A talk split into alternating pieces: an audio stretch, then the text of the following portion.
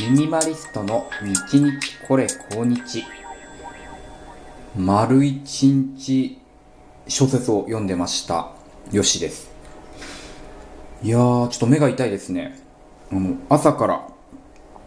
小説を一冊読んでましてつい先ほど読み終わりました。読み終わったっていうか途中なんですけどね。ちょっと今日は読んでいる本の話をします。とうとう手を出してしまいました。ロシア文学でございます。カラマーゾフの兄弟ですね。知ってますか？あのドストエフスキーって人がえっと19世紀に書いた小説で、えー、2000ページに及ぶ、えー、すごい長い話なんですね。と私が今読んでるのは公文社古典新訳文庫というので読んでるんですけど全5巻。ね。で、えー、1冊あたり400ページあるという。これをねやっと2巻読み終わったところです。で多分これを聞いてる方でカラマーゾフ。まあ読んだよみたいな方ね。あのなかなかいないと思います。あの私の周りでもその1人だけ読んでる人がいて。でその人がですねぜひ読もうと。ぜひ読んでくれと。とんでもない本だからって言われましてああそこまで言うならちょっと読んでみようと思ってですねブックオフの、えー、中古でですねオンラインで買いまして読み始めたんです、まあ、結論から申す申し上げますとすごい本です。はい。あの面白い。面白くて難しいですね。まあ、どういう本かっていうとですねと舞台は18世紀になるのかな、まあ、今から言って100年前200年前ですねのロシアが舞台です、えー、フェードル・カラマーゾフというとですね地主がいるんですね。まあこれが、まあ、すごいですね世の中小馬鹿にしたような男なんですけど初老の人なんですけどもう女好きお金大好きケチンボ宝刀野郎。まあそれでいてまあ、商売とかはですね、まあ、そこそこうまくやるので、まあ、お金もあるし、あと、まあ、プレイボーイだったのかな？プレイボーイなのかな？もう、あの、特会引っかいですね、まあ、女性とお付き合いして、まあ、腹違いで子供を3人から4人作ってます。まあ、ちょっと4人目が2巻までだと怪しいので、まあ、3人はいると。で、えー、まあ、その3人がですね、まあ、兄弟ということで、長男のみーちゃん、えー、次男のイワン、そして、えー、三男、これがまあ主人公にあたるんですけど、アリョーシャという、えー、3人の子供がですね、まあ、腹違いの兄弟が、そのフェ、フェードルの、まあ、家に出入りしながらですね、やり取りをすると。で、このは、や、あのー、出入りするっていうのはですね、もともとこのフェードルが育児放棄をしてまして、まあ、奥さんたちはみんな亡くなっちゃってるんですね、まあ、要は父子家庭なんですけどもう早々に育児放棄をしているので、まあ、その子供たちはですねその召使いたちが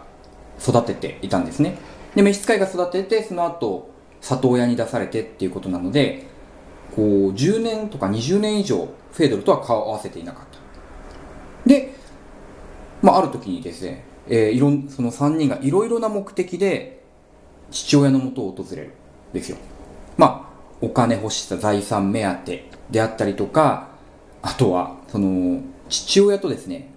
同じ愛人をめぐってですね、恋愛模様を繰り広げるとかですね。はい。で、えー、その、まあ、ミーチェってあ、ミーチャという長男とフェードルがですね、同じ女性に恋をしてしまうんですけども、まあ、ミーチャはですね、フィアンセがいるんですね。カテリーナさんっていう。で、そのフィアンセのことを次男のイワンが好きだったとか、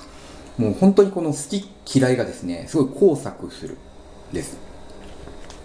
で、まあこれだけ、まあこうやった話をしてるとですね、ああ、これあの、午後1時からテレビでやってる、このドロドロのね、恋愛模様、まあ不倫とかで不貞を働いたとかですね、まあそういうのを見て喜ぶ話かなっていうふうに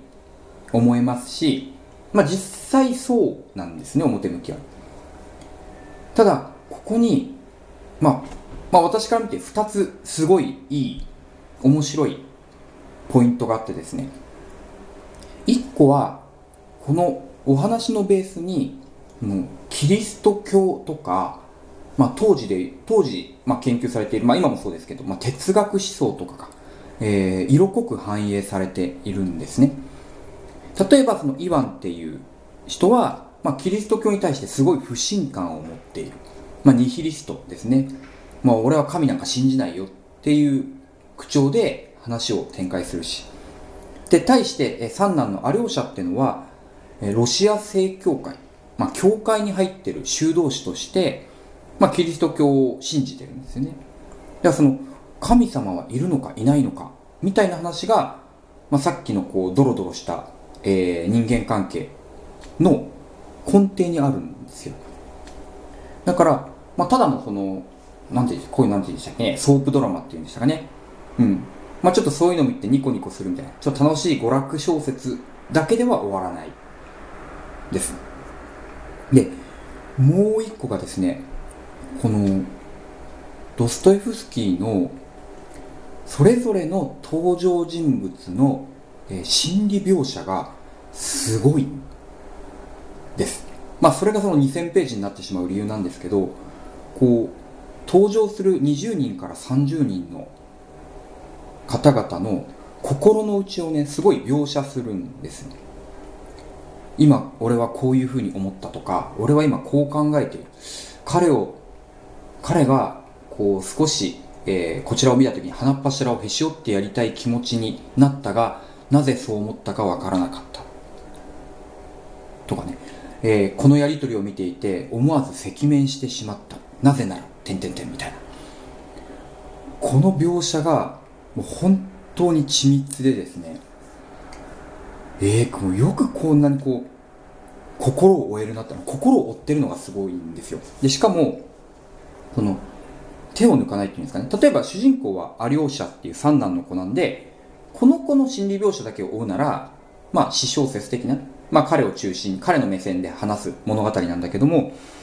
アリョーシャ主人公と言いながら他のキャラクターたちも主人公みたいにすごい喋るんですよね。うん。だからもう本当にありとあらゆる登場人物の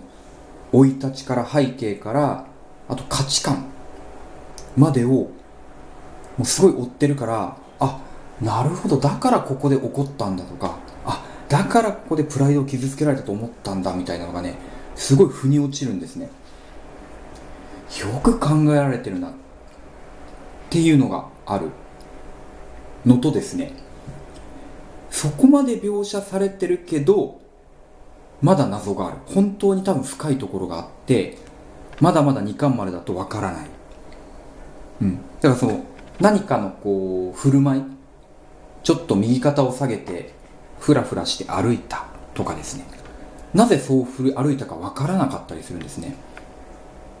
あとその赤面したっていうのは有吉の特徴なんですけどなんで赤面するんだろうってところまでは当然説明してなくてですね、もうこちらでいろんなシチュエーションを想像しながら、あ、彼はこういうパーソナリティを持ってるんじゃないかっていうのをね、考えないといけないんですよね。これがちょっと面白くてですね、もうすいません、ちょっと熱くなってるんで早口ですけども、うん、もうそれぞれのキャラクターが、すごいこう、自覚的に何かを振る舞っている。けど、読んでる側は、7割方は教えてくれるから分かるけど残り3割が分からないっていう。隠し味が分からない。でこう考えて悩むっていうね話なんです。なんであとそう345なんですけどうん確かにこのペースだったらあと1200ページあっても分かるなっていうねいう本ですね。からこう何小説かっていうとこうなんだろうこれ。カラマーゾフ一家をめぐる愛憎物語。でなんか誰かをやっつけるでもなくうん。まあ、それを見てあなたはどう思いますかって問いを投げかけられてる感じですね。でちなみにですねこう結構キャラクターがたくさん出るんですけど主人公に感情移入するっていうよりはですねもうどの人物にもなんか移入しちゃいますね。うん。かっこいいんですよ全員。ほぼ全員が。例えばそのニヒリストのイワンっていうキャラクターも本当に自分の中の価値を自覚していて俺はキリスト教ってこうだと思うんだよね。だから信じない。少しじゃあ例え話をしてあげようみたいな感じですね。まあその例え話が大神門観っていうこれ結構いろんなところで引用される有名なエピソードなんですけどもまあその異端神門観がですね世の中に生まれ変わったキリストを断罪するっていう。キリスト教の異端神門観なのに実際目の前にキリストが現れたらそれを断罪するわけですっていう話があってですねすごい面白いです。でそれがただ嫌いだからじゃなくて理にかなっている。私はキリストを信じているからこそキリストであるあなたを許さない火あぶりにしたい。なぜそんなことを言うかぜひ見てほしいですね。わけわかんないですよね今の説明だと。信じてるからこそあなたを殺さなければならない。みたいなね話をしていて